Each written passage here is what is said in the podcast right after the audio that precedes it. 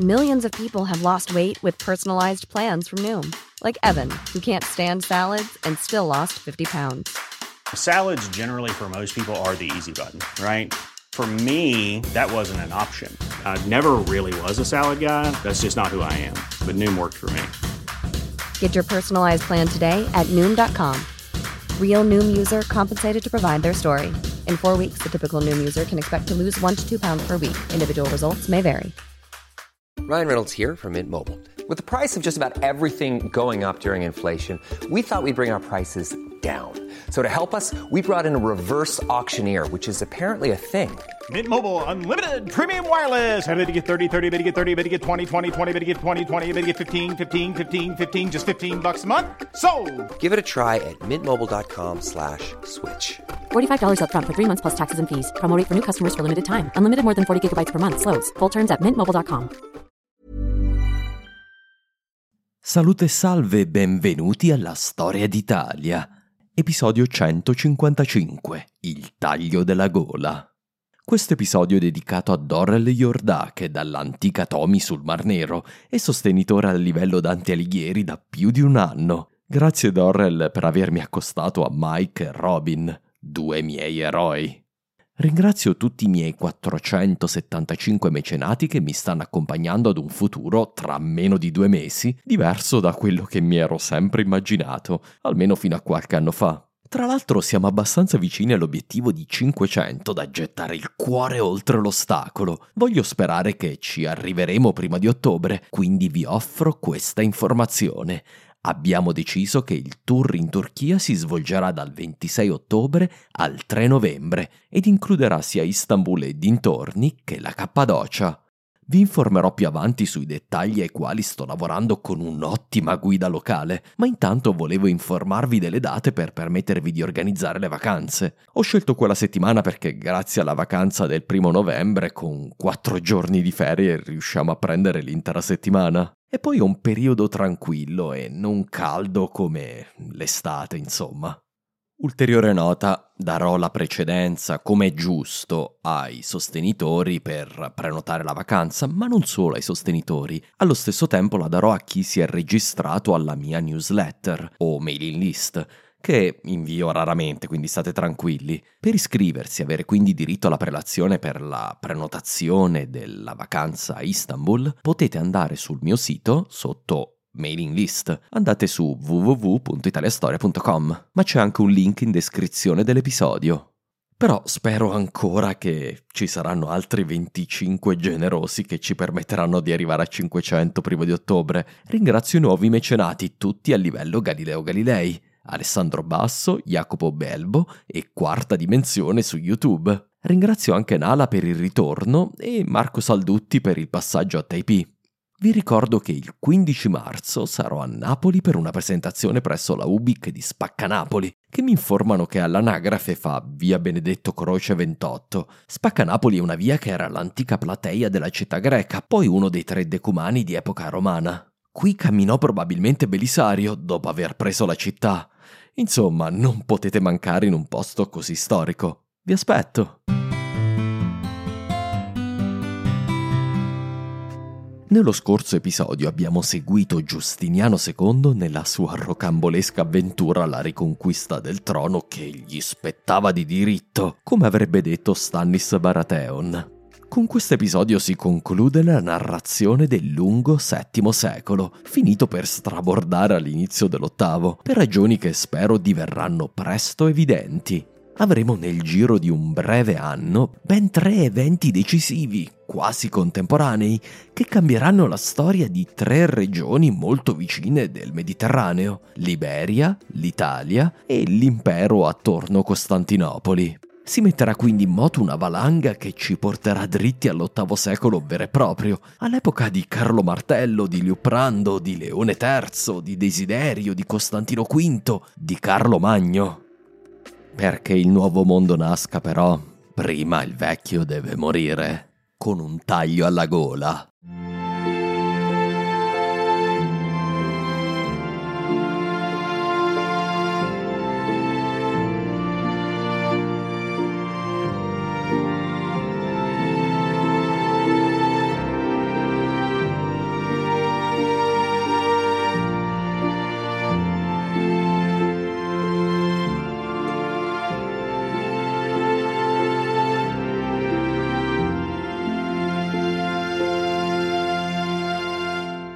Giustiniano II, una volta recuperata la sua corona nel 705, fu costretto a guardarsi intorno e valutare lo stato in cui si ritrovava l'impero dopo 3 rivoluzioni di fila, ovvero quella che lo aveva deposto nel 695, quella che aveva portato al potere Tiberio III Apsimar nel 697 e infine quella che l'aveva riportato sul trono. In 10 anni l'impero aveva perso Cartagi nell'Africa, la Cilicia, era in procinto di perdere l'Armenia. In Italia, Roma e Ravenna sembravano non obbedire più agli ordini imperiali. L'impero ormai controllava saldamente solamente la Sicilia e pezzi dell'Italia meridionale, qualche sparuto territorio in Grecia, tra i quali la città di Tessalonica, i dintorni europei di Costantinopoli e l'Asia minore centro-occidentale. Quel che peggio, la grande guerra contro gli arabi continuava imperterrita. Gli eserciti di Abd al-Malik premevano sul fronte armeno e su quello della Cilicia, entrambi sembravano sul punto di cedere del tutto.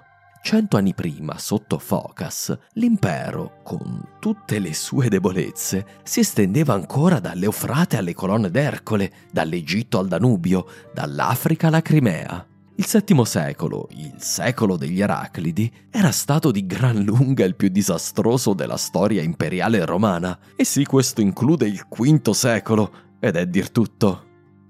A questo si aggiunsero le primazioni del senza naso, che non furono per nulla concilianti. Ora, Giustiniano II aveva tutto il diritto di vendicarsi sui suoi predecessori, almeno per la legge romana. La loro messa a morte, seppur rara, non era considerata scandalosa, ma il suo volersi vendicare contro il patriarca, contro gli ufficiali dell'esercito, contro anche tanti altri oppositori veri o presunti in città, inaugurò il suo secondo regno nel peggiore dei modi. In teoria un colpo di fortuna per Giustiniano fu che Abd al-Malik morì subito dopo la sua seconda ascesa al trono. Abd al-Malik era stato il grande, primo vero califfo dell'Islam. In altri tempi ci si sarebbe potuti aspettare almeno una pausa dell'aggressione come era avvenuto alla scomparsa di Muawiyah. Ormai però l'impero romano declinava anche sotto imperatori capaci, mentre il califfato continuerà ad espandersi anche sotto califfi mediocri. Infatti, purtroppo per Giustiniano, ormai la questione della successione nel califfato era stata decisa dalla seconda fitna. La corona spettava agli Umayyadi, e solo a loro. Durante il lungo regno di Abd al-Malik, gli Umayyadi avevano occupato tutte le posizioni apicali e avevano inoltre smobilitato il rivale esercito iracheno di Kufa, che tanti problemi gli aveva dato nelle 2 fitna. L'erede di Abd al-Malik fu suo figlio al-Walid ibn Abd al-Malik ibn Marwan, che spero ormai avrete capito che vuol dire semplicemente Walid, figlio di Abd al-Malik, figlio di Marwan. Sotto Walid I il processo di islamizzazione dello Stato e della società continuerà ad accelerare. In sostanza, come narrato nell'episodio La nascita dell'Islam, che è l'episodio premium in questo momento, con Abd al-Malik e Yazid si passa dall'impero nazionale arabo di Umar e Uthman ai prodromi di un vero impero universale, tipo quello romano dopo l'editto di Caracalla. Un impero aperto a tutti i sudditi che vogliano convertirsi all'Islam e adottare l'identità araba. Nella storia islamica è un passaggio fondamentale e in generale è il passaggio che rende permanente la presenza araba in Nord Africa e Medio Oriente. Nel VII secolo, in caso di sconfitta degli arabi, i loro sudditi romani avrebbero probabilmente accolto gli eserciti imperiali come dei liberatori. Nell'VIII secolo ormai all'interno del califfato si sarà sviluppata una civiltà diversa e nuova, differente da quella romana, cristiana e ortodossa dell'impero. Era iniziata in sostanza l'etnogenesi che porterà al moderno mondo arabo.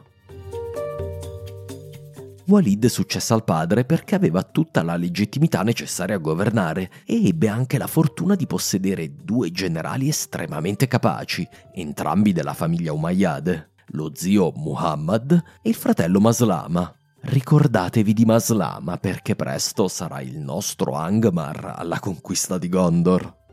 Nella guerra Muhammad si occupò del fronte armeno, mentre a Maslama fu dato il compito di sfondare le difese imperiali nell'Anatolikon, verso il cuore di quello che restava dell'impero.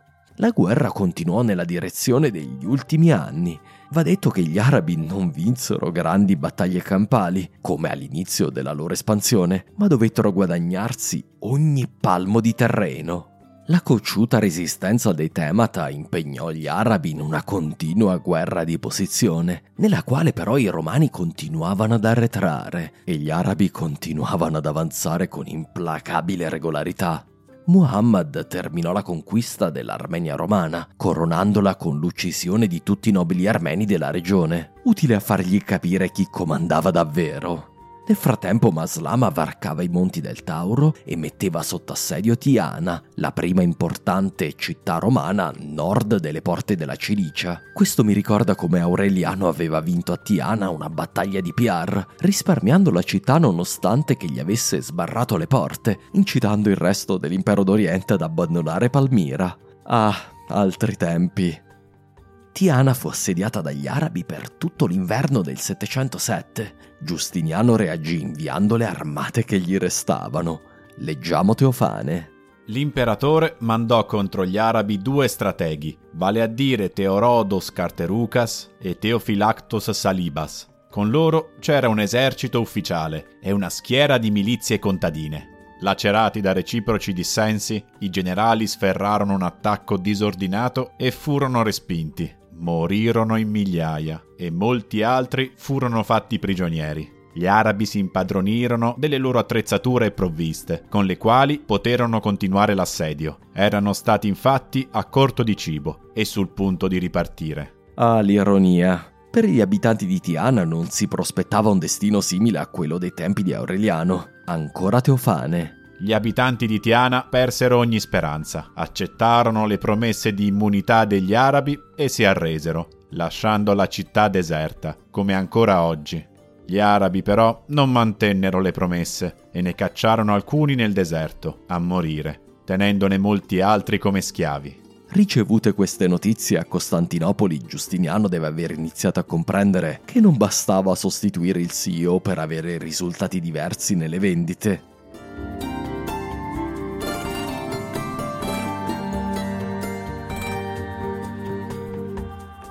Nel frattempo il califfato continuava ad espandersi in tutte le direzioni ed è proprio sotto Walid che l'impero degli arabi, la Dar al-Islam, raggiunse la sua massima estensione.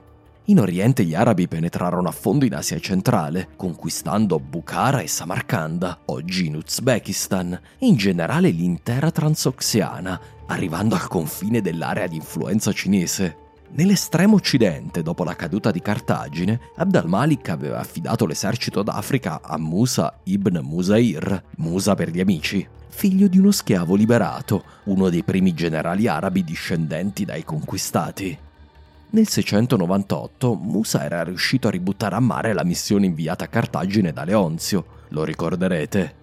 Dopo quel successo, Musa continuò la sua opera negli anni seguenti. Si accordò con i vari stati berberi della moderna Algeria e Marocco, orfani dell'impero, convincendoli con bastone e carota ad unirsi agli arabi. Seguendo le direttive di Abd al-Malik, Musa permise a molti berberi di entrare direttamente nell'esercito del califfato, facendogli adottare nomi arabi e l'Islam, un po' come gli antichi berberi del III secolo avevano preso nomi romani dopo l'editto di Caracalla.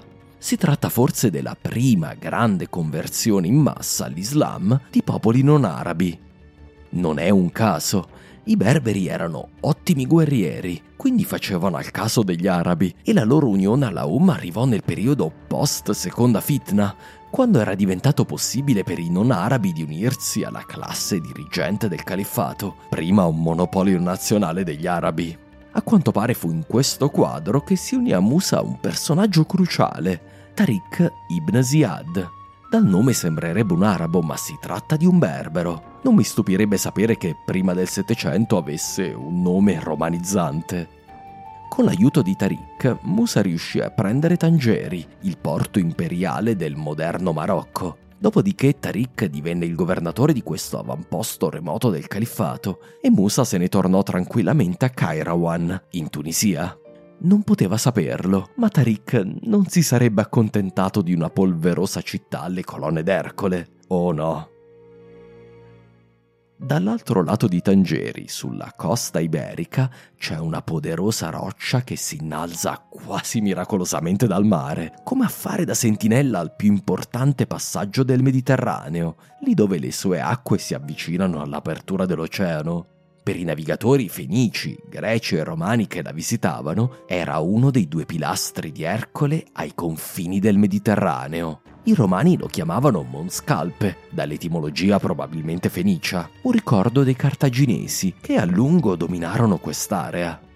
Oggi sulla rocca sono stati scavati passaggi e tunnel, e grandi cannoni per secoli hanno fatto da guardia allo stretto. Non si chiama più Monscalpe. La rocca, in epoca araba, ospitava un castello e aveva un altro nome, Jabal Tarik, il monte di Tarik, e da Jabal Tarik deriva il suo nome moderno, Gibilterra, terra di Sua Maestà Britannica all'imboccatura del Mediterraneo. Ma la britannica Gibilterra non è l'unica anomalia di questa regione strategica. Sul lato africano dello stretto ci sono due città spagnole, confinanti con il Marocco, Ceuta e Melilla. Ceuta nell'antichità si chiamava Septem, l'altra città-fortezza importante della regione dopo Tangeri. Città facilmente difendibile grazie alla sua posizione in una stretta penisola fortificata, Septem aveva resistito all'invasione di Musa. Il suo governatore imperiale era un certo conte Giuliano, o Comes Iulianus. È molto probabile che Giuliano fosse l'ultimo ufficiale imperiale di questa regione. Quando nel 698 l'esarcato d'Africa cadde, Giuliano rimase isolato con l'impossibile compito di resistere agli arabi. Pertanto decise di sottomettersi all'autorità del regno dei Visigoti. Non gli valsa molto, l'alleanza berbero-araba lo strinse a Ceuta e a quanto pare alla fine Giuliano decise di sottomettersi agli arabi. Questo avvenne verso il 710. Giuliano uscì piuttosto bene dall'accordo, mantenne il controllo della sua città e delle forze sotto il suo personale comando. Ed è a questo punto che la storia di Giuliano e Tarik, il romano e il berbero diventati servitori del califfato, si incrocia con la storia del regno dei Visigoti.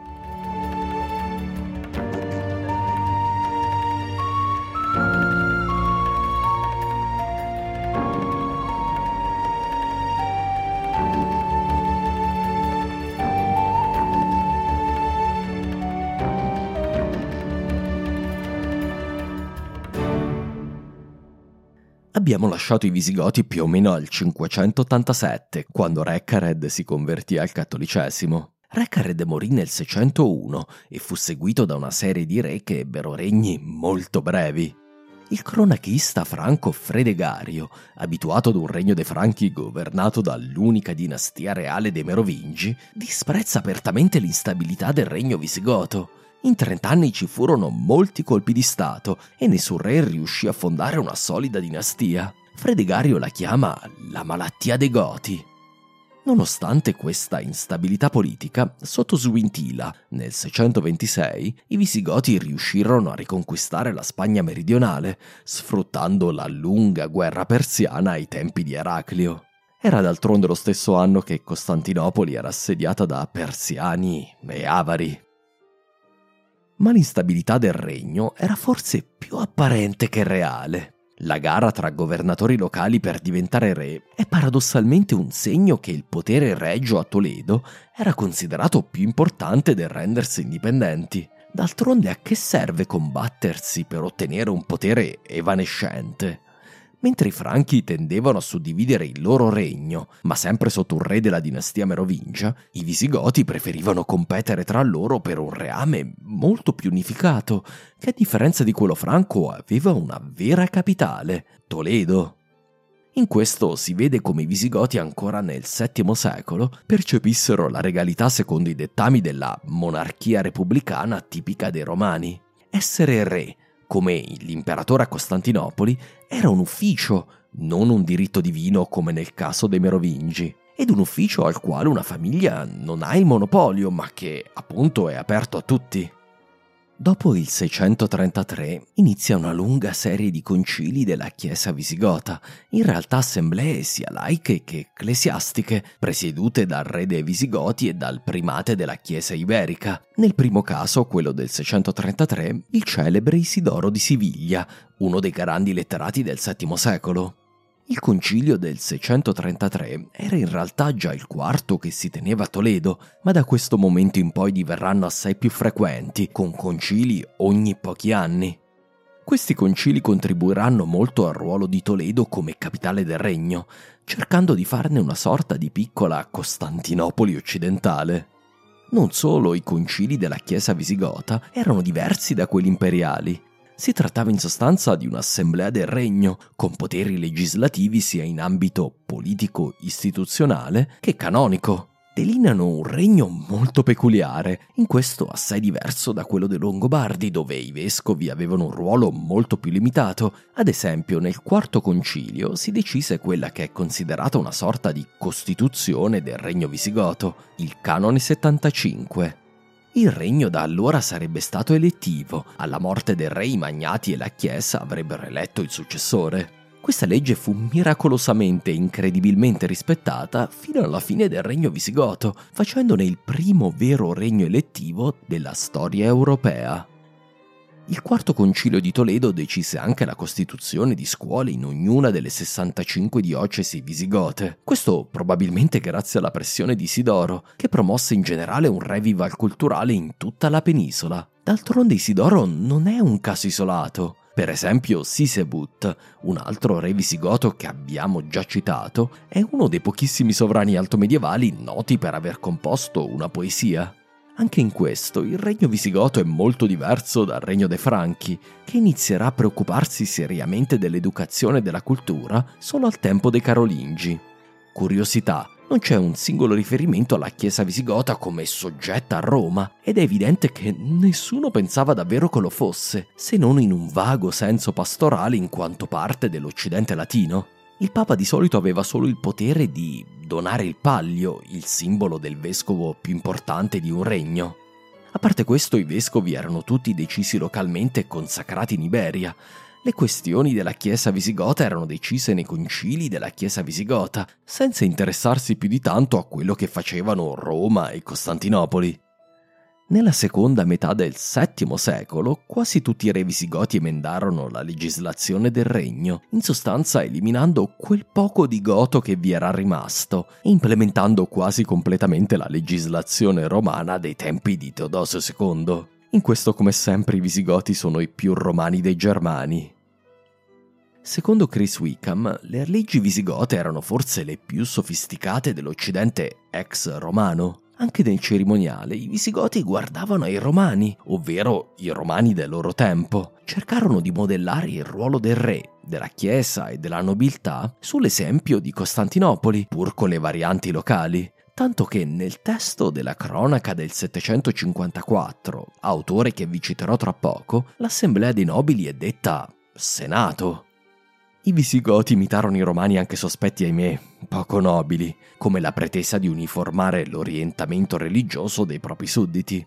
L'Iberia divenne molto più intollerante di Franchi e Longobardi verso i cristiani considerati eretici, ma un trattamento particolarmente di sfavore lo ebbe contro gli ebrei, che furono perseguitati a più riprese. Per esempio il 17° concilio di Toledo, convocato nel 694 durante il primo regno di Giustiniano II, decretò: poiché agli altri loro crimini gli ebrei hanno aggiunto quello di aver tentato di rovesciare lo Stato, devono essere severamente puniti. Infatti, dopo aver ricevuto il battesimo, si sono nuovamente macchiati di infedeltà. Saranno dunque privati dei loro beni, a beneficio dell'erario, e saranno resi per sempre schiavi. Coloro i quali il re farà schiavi dovranno essere sorvegliati affinché non pratichino più gli usi ebraici. Quando i loro figli avranno compiuto il 7° anno di età, saranno sottratti alle loro famiglie e sposati successivamente con cristiani. Si tratta di una legislazione, e anche di parole, con un tale carico di antisemitismo da essere assolutamente inusuali per quell'epoca, almeno al di fuori del linguaggio della corte di Eraclio. Il fatto che simili grida manzoniane siano state ribadite più volte mostra però i limiti del potere regio. Evidentemente le leggi passate non erano state molto efficaci, per fortuna.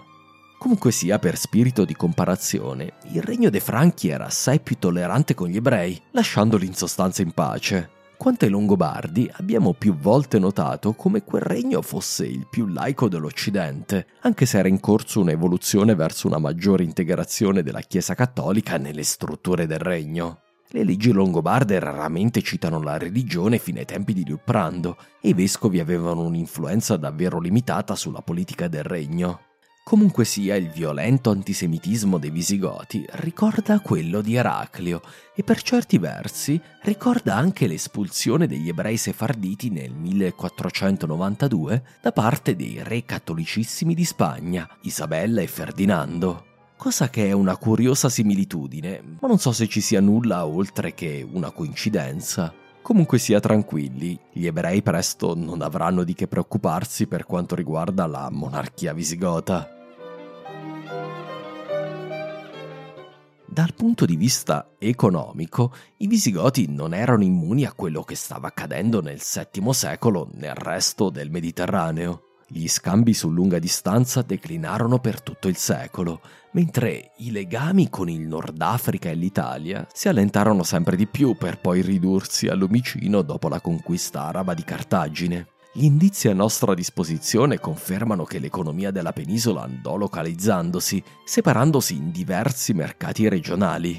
Dei sintomi di quel processo di progressiva feudalizzazione che era in corso anche in Francia.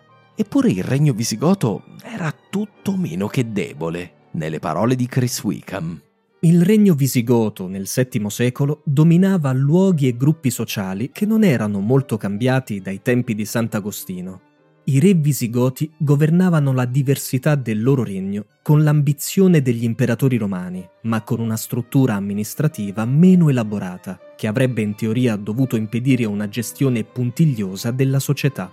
Non è un caso che le loro leggi a volte suonino come stridule alle nostre orecchie. Era impossibile ricomporre la complessità della loro società con i mezzi di un sovrano alto medievale. Il re lo sapeva, ma a differenza che in Francia, detestava ammetterlo. Ma faremmo un errore se pensassimo, come sembra fare qualche storico moderno, che il regno dei Visigoti fosse in crisi nel tardo VII secolo. Al contrario. In quel periodo lo stato dei Visigoti era il più forte e solido dell'Occidente. Riassumendo, lo stato visigoto nel 711 aveva dei limiti, ma era anche compatto e ideologicamente determinato a costruire una sorta di monarchia elettiva nazionale, con al suo interno una forte chiesa. Insomma, quello che sta per accadere non deve portarvi fuori pista. Nulla presagiva la caduta dei Visigoti. Il regno degli ex profughi del Danubio del 376, degli ex saccheggiatori di Roma del 410 e dei vincitori dei campi catalaunici era perfettamente in salute. Solo un'immane calamità avrebbe potuto deviarne la traiettoria evolutiva. E la calamità venne.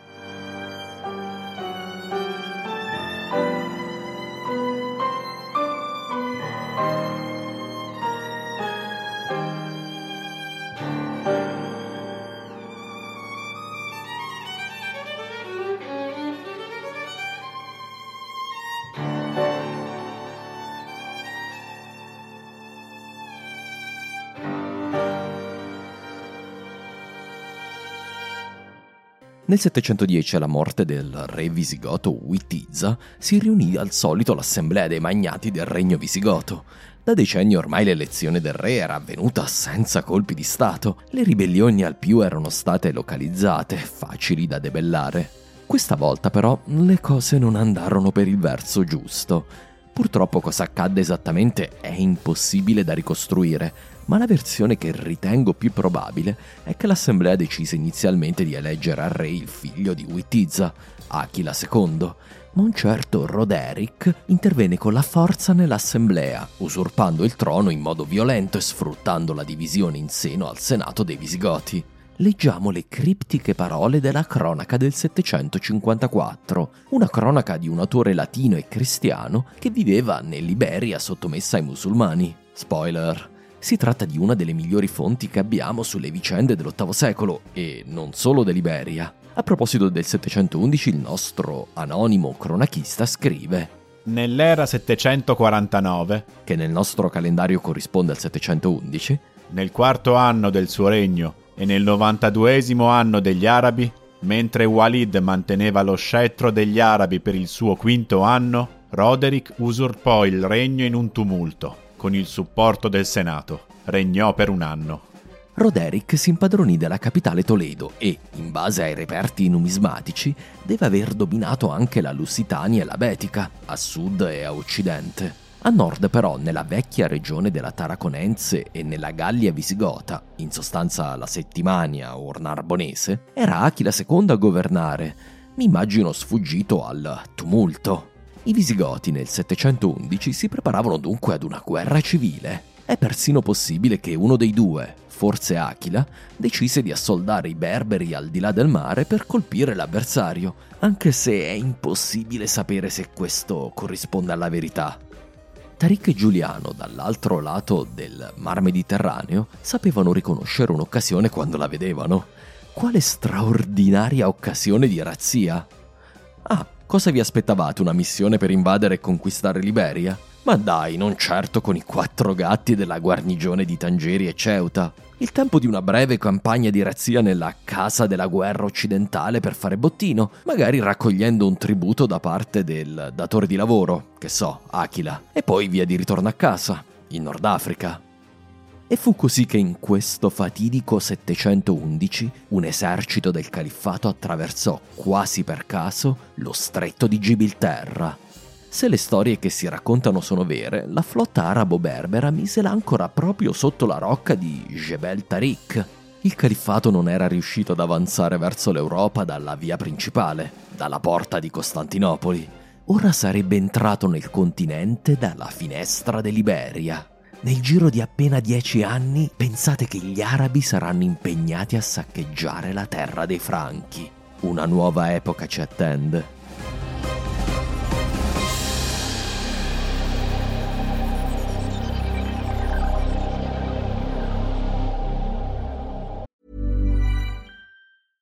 Hey, I'm Ryan Reynolds. At Mint Mobile, we like to do the opposite of what Big Wireless does. They charge you a lot, we charge you a little. So naturally, when they announced they'd be raising their prices due to inflation, we decided to deflate our prices due to not hating you.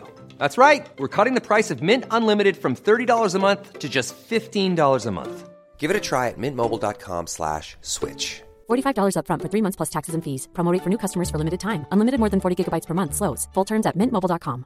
Want flexibility? Take yoga. Want flexibility with your health insurance? Check out United Healthcare Insurance Plans. Underwritten by Golden Rule Insurance Company, they offer flexible, budget-friendly medical, dental, and vision coverage that may be right for you. More at uh1.com.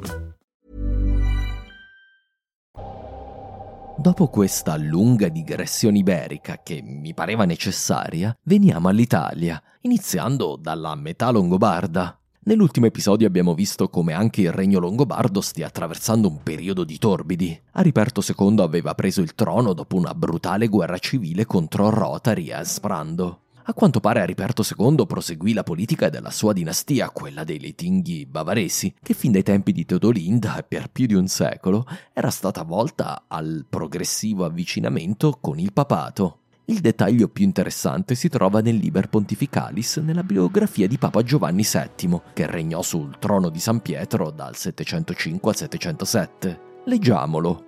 Ai suoi tempi Ariperto, re dei Longobardi, con una donazione fatta in lettere d'oro, ristorò la proprietà illegalmente posseduta da San Pietro, principe degli Apostoli, vale a dire il patrimonio delle Alpi Cozie, che per lungo tempo era stato alienato alla Chiesa. Ora, notoriamente nella tarda antichità, la provincia delle Alpi Cozie in realtà comprendeva la moderna Liguria e il Piemonte meridionale, fino al fiume Po. La provincia prendeva il nome dalla sua antica capitale, Segusium, la moderna Susa, un tempo capitale della provincia delle Alpi Cozie. Va detto che questo termine, nel VII secolo, era in realtà desueto. Con Alpi Cozie ci si riferiva infatti alla moderna Liguria, conquistata da Rotari nel 643. Dopo la conquista della Liguria imperiale, Rotari, infatti, da bravo re ariano, aveva sottratto alla Chiesa cattolica tutte le sue proprietà nella regione neoacquisita. Ora Riperto II si impegnò a restituire le proprietà della Chiesa romana al Papa. Questo gesto fu ben accetto da Giovanni VII, ma non servì davvero ad alcun cambiamento nella posizione geopolitica del papato, che continuava a guardare all'imperatore di Costantinopoli come il suo legittimo sovrano e al re longobardo come un potenziale nemico.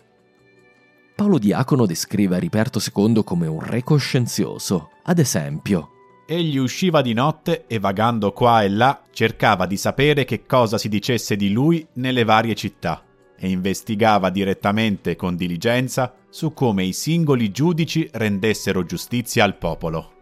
Sicuramente si tratta di un aneddoto inverosimile, ma le storie di questo tipo si diffondono di solito a proposito di re considerati giusti ed equilibrati. Abbiamo già visto a proposito di Rotari e Grimoaldo di come i re longobardi ci tenessero ad essere visti come lo scudo dell'arimanno comune contro le prevaricazioni dei potenti. Un altro evento del regno di Ariperto ha a che fare con la Chiesa nazionale longobarda. Il vescovo di Pavia era stato sempre suffraganeo di Milano, ma ormai Pavia, in quanto capitale del regno, non voleva più essere consacrata dagli arcivescovi dell'antica capitale imperiale. Il prestigio cittadino nel Medioevo va a braccetto con quello del vescovo, e Pavia, in quanto capitale, non poteva dipendere certo da Milano. Questo non andava ovviamente bene al vescovo di Milano, che si recò a Roma da Papa Giovanni VII, con lo scopo di convincerlo a confermare Pavia come suffraganea di Milano. Giovanni VII però decise altrimenti, forse restituendo un favore al re longobardo. Da allora in poi il vescovo di Pavia non sarebbe stato più suffraganeo di Milano, ma autocefalo, e da ora in poi sarebbe stato consacrato direttamente da Roma. Null'altro sappiamo su Ariperto II, salvo qualcosa dalla numismatica. I suoi tre missi d'oro continuano a seguire la politica numismatica di Cuniperto, ma con minore qualità del conio e un peso della moneta piuttosto calante. In base ai calcoli dei numismatici, Ariperto batté molte più monete di Cuniperto, segno forse che ne aveva bisogno, cosa che potrebbe seguire un fenomeno inflazionistico o perfino averlo innescato, o un misto dei due. In generale, le monete longobarde continuarono a circolare solamente nel regno, segno che il sistema economico del regno longobardo restava chiuso. L'eccezione è la Sardegna, dove sono stati trovati due importanti tesori con molte monete di Ariperto. Forse è un labile segno che, dopo la caduta di Cartagine, la Sardegna era entrata in relazione economica con il regno longobardo, ma di questo parleremo più a lungo nella prossima puntata. Ma Riperto II, pronipote di Ariperto I e nipote di Godeperto, non era destinato a governare indisturbato, anzi era destinato ad essere l'ultimo re della sua dinastia, quella dei Letinghi bavaresi. Un anno dopo lo sbarco della Umma in Iberia, un vecchio rivale si ripresentò in Italia. Si trattava di Ansprando, ex reggente del regno, che nel 702 era stato sconfitto e costretto a fuggire in Baviera. A quanto pare il duca Teodo di Baviera decise che avere il suo uomo sul trono longobardo era più importante della fedeltà dinastica al suo lontano parente Ariperto II.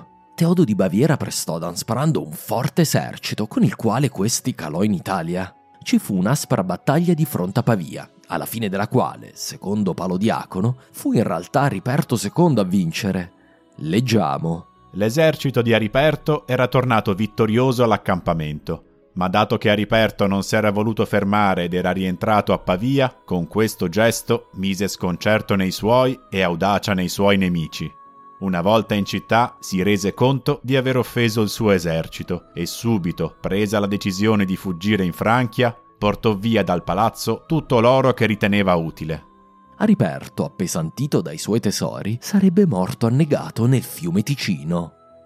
Non mi sembra un corso di eventi molto realistico, ma ahimè non ho altre fonti per confutare Paolo. Più probabile che Ariperto fu sconfitto e decise di fuggire.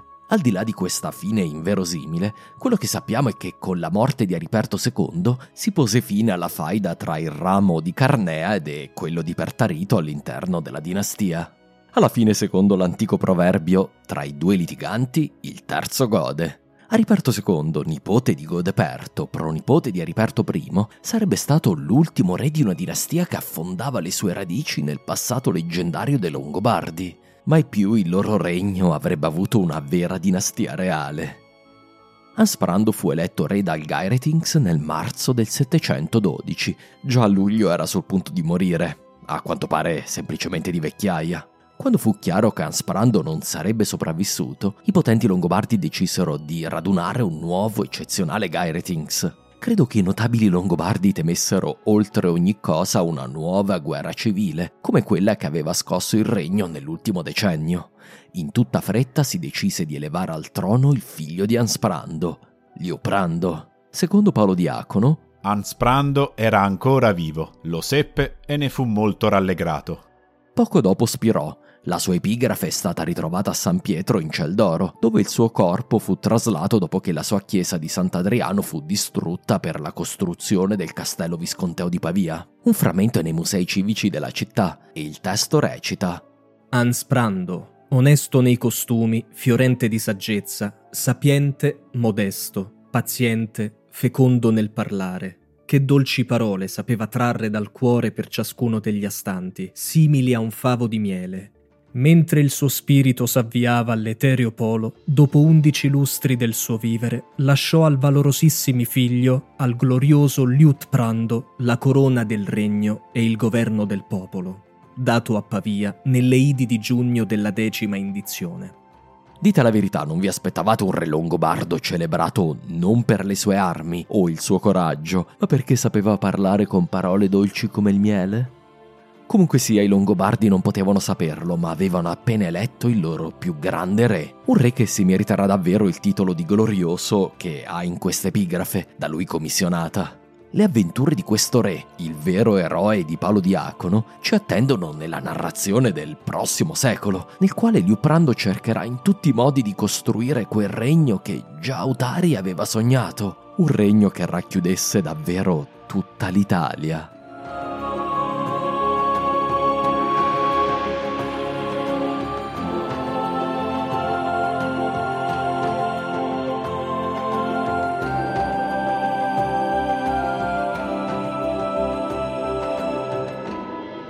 Restiamo nella penisola, però passiamo a parlare della parte imperiale. A Roma nel 705 era stato eletto il succitato Papa Giovanni VII, un greco figlio di tale Platone, decisamente un nome altisonante. Platone era stato il curapalate del palazzo imperiale del Palatino per conto dell'imperatore romano, possibile che fosse stato lui a ristrutturare il Palatino per la visita di Costante II. Come vedremo, il legame tra Giovanni VII e il Palatino è molto forte. Il Liber lo descrive come un uomo di grande cultura e non ho motivo di dubitarne, d'altronde con un padre con quel nome. Notare come siamo ancora nel pieno dell'epoca greca del papato. Il fatto che solo prelati greci orientali arrivino sul soglio di Pietro significa che una gran parte dell'intero clero romano era ormai elenofona e anche la milizia del ducato, che partecipava all'elezione, deve aver avuto molti ufficiali elenofoni. Giovanni VII è interessante per un motivo particolare. Fu il papa che pensò di lasciare il Laterano a favore del Palatino. Come più volte detto, il complesso di palazzi del Palatino era di proprietà statale. Lì avevano risieduto più volte gli esarchi in visita, oltre ovviamente a Costante II.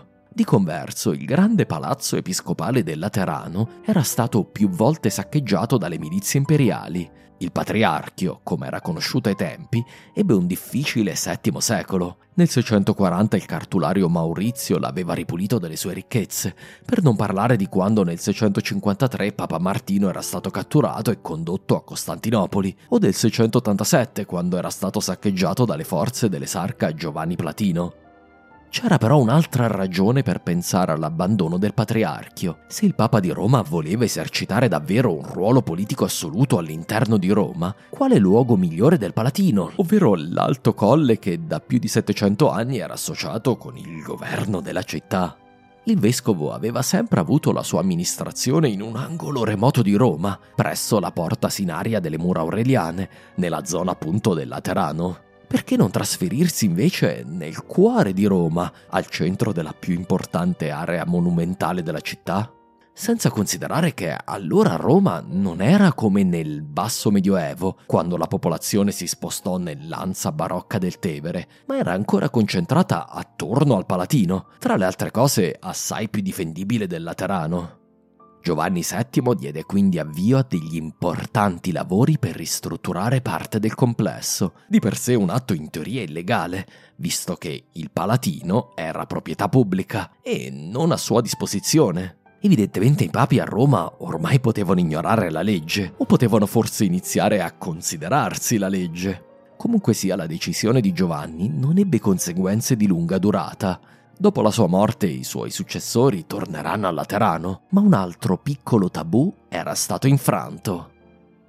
I lavori al Palatino di Giovanni VII non hanno lasciato tracce solo nell'Iber Pontificalis, ma anche nell'archeologia e nell'arte. Nella Domus Tiberiana, da poco riaperta al pubblico, sono stati ritrovati bolli su dei laterizi con una croce e il nome Ioannes in greco. La produzione di mattoni nuovi è rara in quest'epoca e segnala lavori di alto prestigio. Roma, d'altronde, era una cava di mattoni a cielo aperto. Notare come Giovanni utilizzasse il greco perfino in opere pubbliche, mentre a quest'epoca gli imperatori di Costantinopoli ancora utilizzavano il latino per battere le monete. Quasi un controsenso.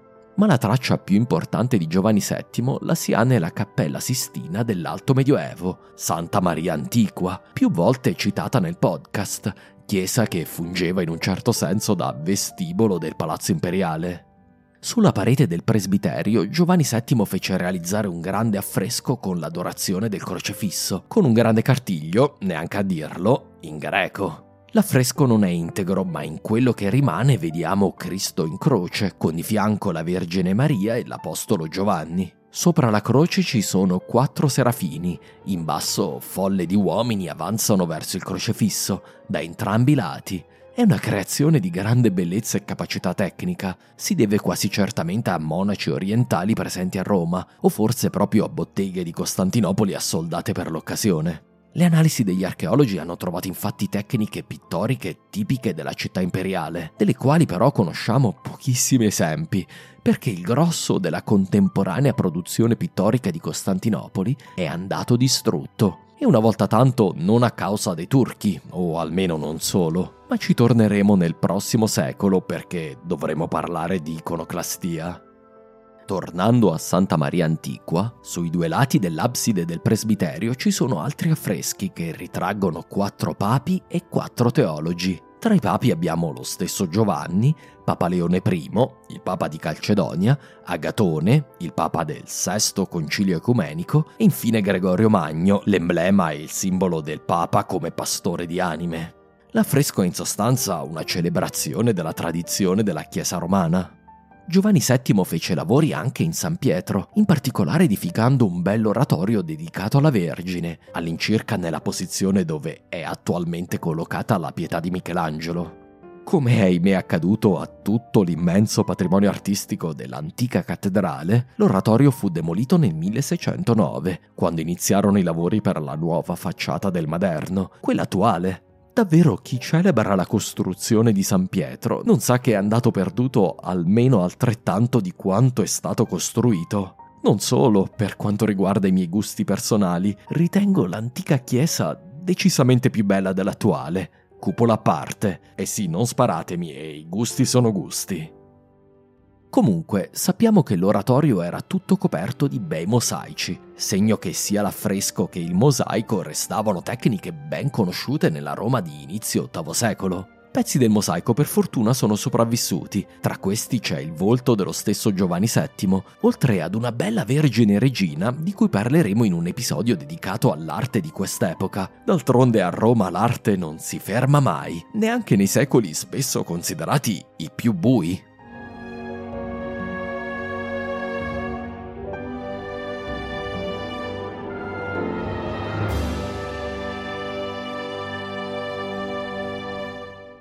Il breve papato di Giovanni coincide con il ritorno al potere di Giustiniano II e quindi non c'è da stupirsi che si riaprisse la ferita del Concilio XV.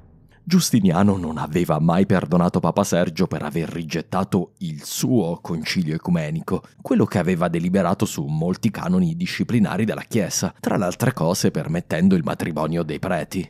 Giustiniano non era riuscito a vendicarsi di Sergio perché aveva perso naso e regno. Ora che era tornato, l'imperatore voleva che una delle pietre angolari del suo regno fosse rimessa al suo posto, e questa volta Roma avrebbe dovuto dare il suo assenso, costi quel che costi. Giustiniano inviò quindi al Papa il tomo del Quinisesto con un'offerta. Poteva sottoscriverne gli atti, ma specificare quali canoni la Chiesa di Roma riteneva problematici. In sostanza, Giustiniano gli offrì di non dover accettare in toto il pacchetto. Anche questa offerta, però, a quanto pare non fu ben accolta dalla parte più oltranzista della Chiesa romana, che non voleva scendere ad alcun compromesso. Giovanni si limitò a restituire gli atti, senza condannarli, senza sottoscriverli, senza neanche scegliere i canoni che riteneva accettabili, una decisione degna del miglior politico centrista. Il redattore della sua biografia, che scrive dopo il regno di Giustiniano, ritiene questo comportamento come segno di debolezza. Secondo la fazione oltranzista, il Papa avrebbe dovuto condannare il concilio come illegale e basta. Invece Giovanni cercò di tirare un bel calcio alla lattina, passando la patata bollente al suo successore, perché Giustiniano II non si sarebbe certo arreso così facilmente. Giovanni VII morì nel 707. Ad inizio 708 fu eletto il suo povero successore Sisinio, che però regnò per poche settimane, riuscendo appena a nominare un vescovo per la Corsica. Segno almeno questo che l'isola restava dipendente da Roma da un punto di vista ecclesiastico. Il povero Sisinio morì di gotta, lasciando il campo all'unico papa della storia a portare il nome del fondatore di Nuova Roma, Costantino. Papa Costantino era nativo della Siria, figlio ovviamente di un Giovanni, perché lo sappiamo, metà degli orientali si chiamano Ioannes. Come anticipato, abbandonò il Palatino e tornò a Laterano. Durante il suo regno, il Liber Pontificalis parla di 3 anni di carestia, seguiti però da altri anni di grande abbondanza. Qualche accenno vago alla situazione economica di Roma in questo inizio VIII secolo. Costantino si ritrovò di nuovo a giocare al complicato gioco di Ravenna, Costantinopoli e Roma. Cerchiamo di capire. In sostanza Ravenna cercò di nuovo di trovare una via per restare il più possibile indipendente da Roma. Il nuovo vescovo di Ravenna, Felice, si fece ordinare a Roma ma rifiutò di giurare obbedienza a San Pietro, sostenuto in questo dalla classe dirigente ravennata e dal nuovo esarca inviato da Giustiniano II, ovviamente neanche a dirlo un Giovanni. L'esarca Giovanni III, detto anche Giovanni Rico Zopo, o Ioannes Ricozopos in greco. È possibile che Giustiniano avesse in un certo senso suggerito alla Chiesa ravennate di dichiararsi autonoma, e questo per mettere di nuovo pressione sul Papa. Sembrava voler dire: accettate il Quinisesto, o posso ancora danneggiarvi. Al 708 Giustiniano II aveva riconsolidato il suo potere a Costantinopoli e aveva un esarca a Ravenna che gli obbediva. Costantino inoltre sembra essere stato più malleabile e meno dogmatico dei suoi predecessori. Comunque sia, alla fine le due Rome decisero di provare ancora una volta ad incontrarsi. Giustiniano invitò il Papa, anzi in un certo senso ordinò al Papa di recarsi nella città imperiale. Costantino, da bravo suddito di Nuova Roma, decise di obbedire. Ora, Giustiniano II aveva una certa fama e gli ultimi papi che avevano, come dire, visitato Costantinopoli non avevano fatto una bella fine, vedi alla voce Vigilio e Martino. Ma questo non scoraggiò Costantino, che si portò dietro anche un bel entourage: 2 vescovi suffraganei, Porto e Selvacandida, 3 presbiteri, un diacono, 5 dei massimi ufficiali della curia romana e vari altri compagni di ventura. Per darvi l'idea della portata colossale degli eventi che stanno per lacerare i legami tra le due Rome, Costantino sarebbe stato l'ultimo vescovo di Roma a visitare la capitale imperiale romana. Il prossimo papa a giungere in quella che era stata Costantinopoli fu Paolo VI, che visitò Istanbul nel 1967, più di 12 secoli dopo. Il Liber ci informa che Costantino partì da Roma il 5 ottobre del 710, dirigendosi prima a Napoli, dove fece scalo e incontrò l'esarca Giovanni Rico Zopo, a quanto pare incaricato dall'imperatore di offrire protezione alla missione papale. Di qui Costantino navigò fino a Siracusa, dove fu accolto dallo stratigos di Sicilia, Teodoro. Poi l'entourage papale si diresse a Reggio e Crotone, per poi giungere a Gallipoli e infine Otranto, dove si fermò per attendere il passaggio dell'inverno. D'altronde, d'inverno la navigazione mediterranea veniva sospesa, salvo casi eccezionali. Giustiniano a questo punto decise di utilizzare con Roma il bastone e la carota. Il bastone calò sulla città da parte di Giovanni Rico Zopo. L'esarca, una volta partito il Papa, si recò a Roma e occupò la città con tutto il suo esercito. In poco tempo radunò i principali oppositori al concilio quinisesto. 4 importanti ufficiali della curia furono messi a morte. Ora si sa che sono un malfidato, ma penso che Costantino fosse al corrente dei propositi dell'esarca e dell'imperatore. Costantino, con la sua missione orientale, voleva trovare un accomodamento con l'impero e aveva bisogno che la fazione della Chiesa romana più intransigente venisse, come dire, neutralizzata. Giustiniano II concordava. La carota imperiale giunse con un messaggero dall'imperatore che offrì i massimi onori al Papa. Quando questi a primavera si mise in viaggio attraverso la Grecia, fu accolto quasi come un imperatore. Leggiamo il Liber Pontificalis. Mentre era ad Otranto, ricevette un mandato imperiale sigillato. Il contenuto declamava che ovunque il pontefice fosse andato, i giudici imperiali avrebbero dovuto tributargli gli onori che si confacevano alla visita dell'imperatore in persona. A questo punto Costantino viaggiò via nave fino a Chio, isola del Mar Egeo, dove fu accolto dallo stratigos dei Carabisianoi, la flotta imperiale. Infine approcciò la città imperiale. A 7 miglia dalle mura fu accolto da una processione di tutti i notabili della città, guidati dal giovanissimo figlio di Giustiniano II, Tiberio, che aveva appena 5 anni ma che era già stato proclamato Augusto. Ricordate il giovane figlio che Giustiniano aveva avuto dalla sua bella moglie Cazzara? Comunque sia, i notabili di Costantinopoli informarono Costantino che l'imperatore, che in quel frangente era a Nicea, li avrebbe raggiunti a Nicomedia, l'antica capitale di Diocleziano. Ed è proprio in questa città della Bitinia che si svolse l'ultimo incontro in Oriente tra l'imperatore dei Romani e il vescovo di Roma, tra Giustiniano e Costantino, portatori di 2 nomi così carichi di significato per la storia del nostro podcast. Ahimè, devo informarvi che non abbiamo alcuna idea di cosa discussero e di cosa concordarono. È probabile che Costantino, in qualche modo, avvalò almeno in parte il concilio quinisesto. Da nessuna delle nostre fonti viene confermato, ma è probabile che questa decisione sia andata perduta e dimenticata a causa della successiva, imminente caduta di Giustiniano II. Eh sì, dovremo parlare presto anche di quello. Ci stiamo per arrivare, non temete. Alla morte di Giustiniano II, Papa Costantino pretenderà di fronte al suo pubblico romano di non aver ceduto di 1 millimetro di fronte alle richieste imperiali. Personalmente non ci credo. Non quando era a casa dell'imperatore, non con l'esarca che aveva invaso Roma, non con la prospettiva di un trattamento alla Martino in caso di rifiuto. Anzi, ho la forte impressione che Papa ed imperatore concordarono su un punto. Ravenna fu gettata sotto al carro dell'accordo. D'altronde l'imperatore aveva dei piani a riguardo della capitale sarcale, a causa di eventi accaduti pochi mesi prima, durante il viaggio di Costantino.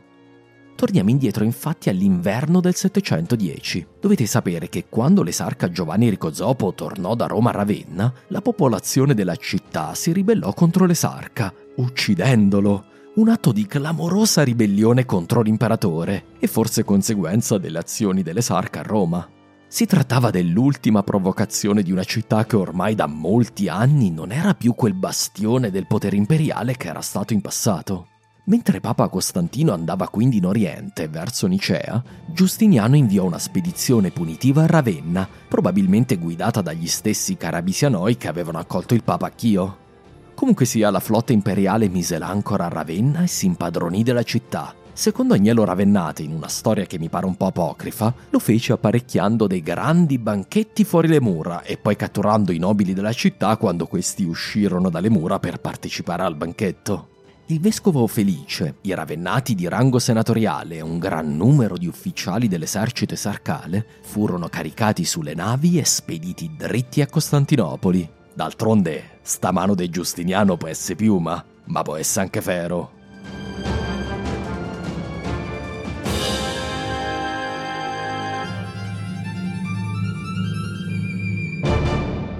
Agnello ci narra di come Giustiniano accolse i Ravennati in esilio ed è una delle descrizioni più belle del suo libro. Quando furono entrati a Costantinopoli, trovarono l'imperatore Giustiniano seduto in un seggio d'oro e di smeraldo. Portava sulla testa una corona che la sua regale moglie aveva decorato per lui con oro e perle. Ordinò che fossero tutti messi in prigione, fino a quando avesse ideato delle pene da infliggere loro. Il Gota di Ravenna non sarebbe tornato in patria che dopo la caduta del Senza Naso. Né si può dire che Giustiniano se la prese solo con Ravenna. C'era infatti un'altra città, all'altro capo del suo impero, che doveva essere ricondotta a più miti consigli: Cherson. Ora Giustiniano detestava Cherson, in Crimea. Odiava la città dove era stato esiliato per anni e che per poco non l'aveva venduto ai suoi nemici. Eppure, nonostante la sua fama vendicativa, per 5 anni non fece nulla per punirla, segno che forse la sua vena vendicativa è stata esagerata. D'altronde anche Ravenna non fu punita che dopo essersi platealmente ribellata all'imperatore. Cherson però, durante il regno di Giustiniano, sembra aver raggiunto un qualche accordo con gli ingombranti vicini Kazari. Se Giustiniano voleva evitare che la città sfuggisse al controllo imperiale, occorreva utilizzare il metodo Ravenna. Nelle parole di Teofane, Giustiniano allestì una grande flotta con ogni tipo di navi, dromoni, triremi, trasporti, pescherecci e galee. Lo fece con le contribuzioni raccolte dai senatori, dagli artigiani e dalla gente comune, oltre che da tutti i funzionari che vivevano in città. Notare come le finanze imperiali fossero di nuovo traballanti, tanto da richiedere l'intervento privato. A Cherson non andò diversamente da Ravenna, almeno all'inizio. I notabili della città furono catturati e gettati come prigionieri sulle navi, ma, sulla via del ritorno, la flotta fu fortemente danneggiata da una tempesta. Alla notizia che molti dei loro capi erano morti, Cherson si ribellò nuovamente, invitando i Kazari all'interno delle mura per difendere la città. Nel 711, quindi, mentre si aspettava a ricevere il Papa da Roma, Giustiniano inviò ambasciatori verso Cherson per negoziare un accordo. Appena però il suo negoziatore giunse in città, fu messo a morte, mentre lo spatario Sedias, selezionato da Giustiniano per diventare il nuovo governatore di Cherson, si unì ai rivoltosi. Forse calcolò, come Apsimar anni prima, che era meglio tornare in città alla testa di una rivolta che portare brutte notizie a Giustiniano II. La raccogliticcia combriccola di Cherson acclamò dunque imperatore un certo Bardan, un ex stratigos esiliato in città da Tiberio III, perché sembra che avesse avuto aspirazioni imperiali. Dal nome si direbbe un principe armeno, ma forse, per nascondere le sue origini, Bardan decise di prendere il nome imperiale di Filippico, Filippicos in greco. Secondo Teofane, Giustiniano si vendicò dello spatario Selias uccidendone i figli con le sue mani e costringendo la moglie a sposarsi con il suo cuoco. Ah, che l'orror! Da quel giorno Elias avrebbe nutrito un odio insaziabile per l'imperatore. Ora tutta questa storia potrebbe essere una completa invenzione di Teofane, non sarebbe la prima volta. Comunque sia, Giustiniano non poteva ignorare la situazione a Cherson, quindi inviò in Crimea una terza flotta, con il compito di impadronirsi di Bardan, a.k.a. Filippicos, e mettere fine alla rivolta, mentre lui stesso si metteva in marcia con lo Psichion e il Trachesion in direzione della frontiera con gli arabi. Sempre tutto sommato diligente nella difesa dell'impero, Giustiniano diede la priorità al nemico esterno su quello interno, a differenza di quello che avrebbe fatto un imperatore della crisi del III secolo. Errore fatale.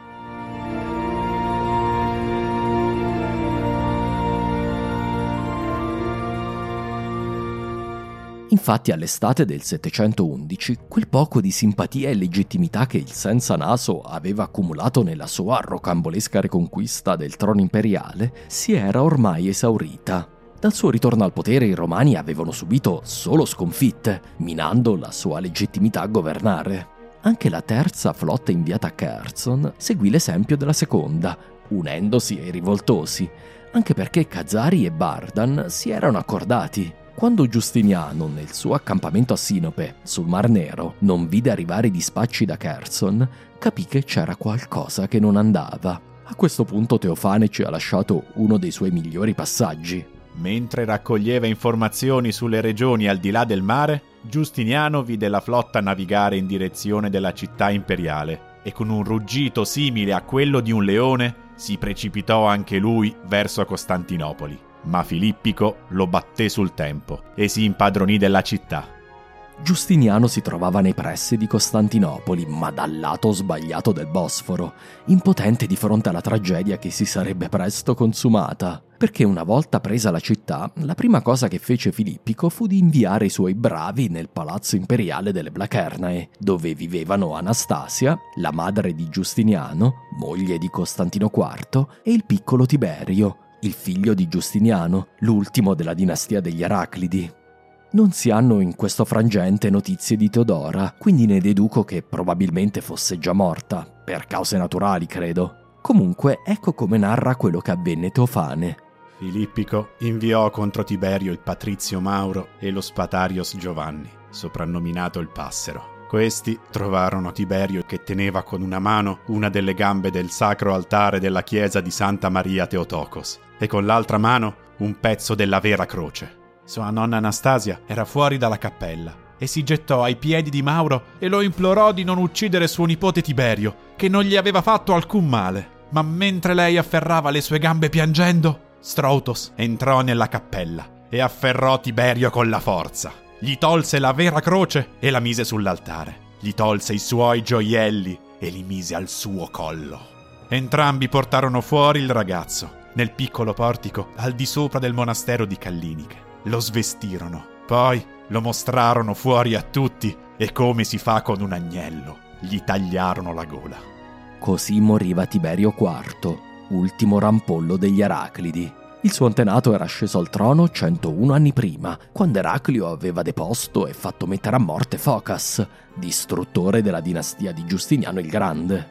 Quanto a me, trovo che l'assassinio di un bambino di 5 anni sia una colpa molto grave, anche nel contesto delle lotte di potere medievali. Come abbiamo visto, in realtà casi di questo genere sono piuttosto rari.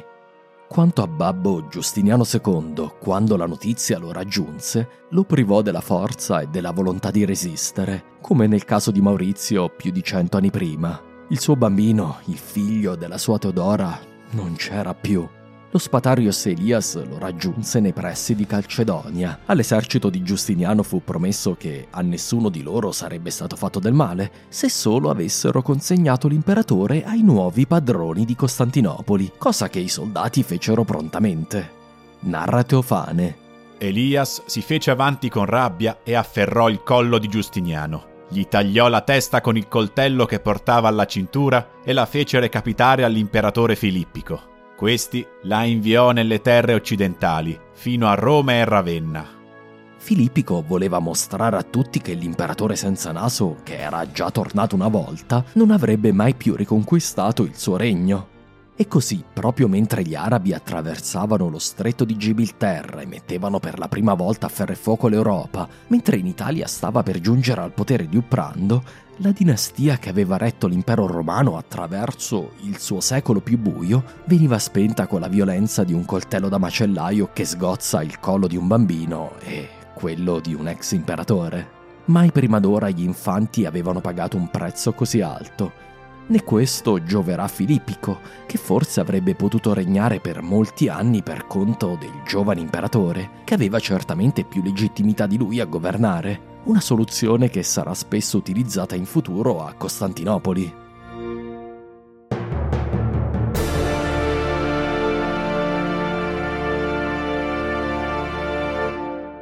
Giustiniano II aveva regnato per 16 anni, in due riprese separate da un decennio vissute al confino in Crimea. Era stato probabilmente un imperatore migliore di quanto le nostre fonti ci vogliano far credere, ma troppo ambizioso e impaziente per le ridotte capacità politiche, militari e finanziarie dell'impero. Il destino vuole che ancora oggi si conservi in Occidente quella che potrebbe essere una testa di marmo di Giustiniano II, nell'imperiale porfido rosso. Se l'attribuzione a Giustiniano II è corretta, e ci sono varie tesi a riguardo, va detto, questa si trova a Venezia, portata probabilmente lì dopo il saccheggio di Costantinopoli, nel 1204. Ma dov'è la casa veneziana di Giustiniano? Basta alzare gli occhi verso l'angolo orientale della balconata della Basilica di San Marco per vedere, tra le fila di capitelli in pietra bianca, uno in porfido rosso, anche se va detto che il pezzo attuale è una copia e l'originale è custodita in museo. Questa testa era detta nel Rinascimento il Carmagnola ed era posizionata in una posizione prospiciente a quella delle esecuzioni. Doveva quindi essere in un certo senso un monito. È probabile che i veneziani del XIII secolo conoscessero bene la storia di Giustiniano II e abbiano voluto installarne non a caso la statua in quella posizione. Per l'impero romano si avvicinava la prova più dura di fronte al califfato trionfante, un'immane potenza che ormai va dalle colonne d'Ercole alla frontiera con la Cina, un impero più vasto di quanto fosse mai stato quello romano. I prossimi anni per quello che rimane del vecchio impero saranno una vera lotta per la sopravvivenza. Senza saperlo, la battaglia dei Romani sarà quella dell'Europa intera, visto che dietro le mura di Costantinopoli il resto del continente si dimostrerà del tutto impreparato a fermare l'avanzata del califfato. Ora, come sempre, sarà di fronte alle mura di Costantinopoli che sarà deciso il fato di quest'epoca e di tutte le epoche a venire.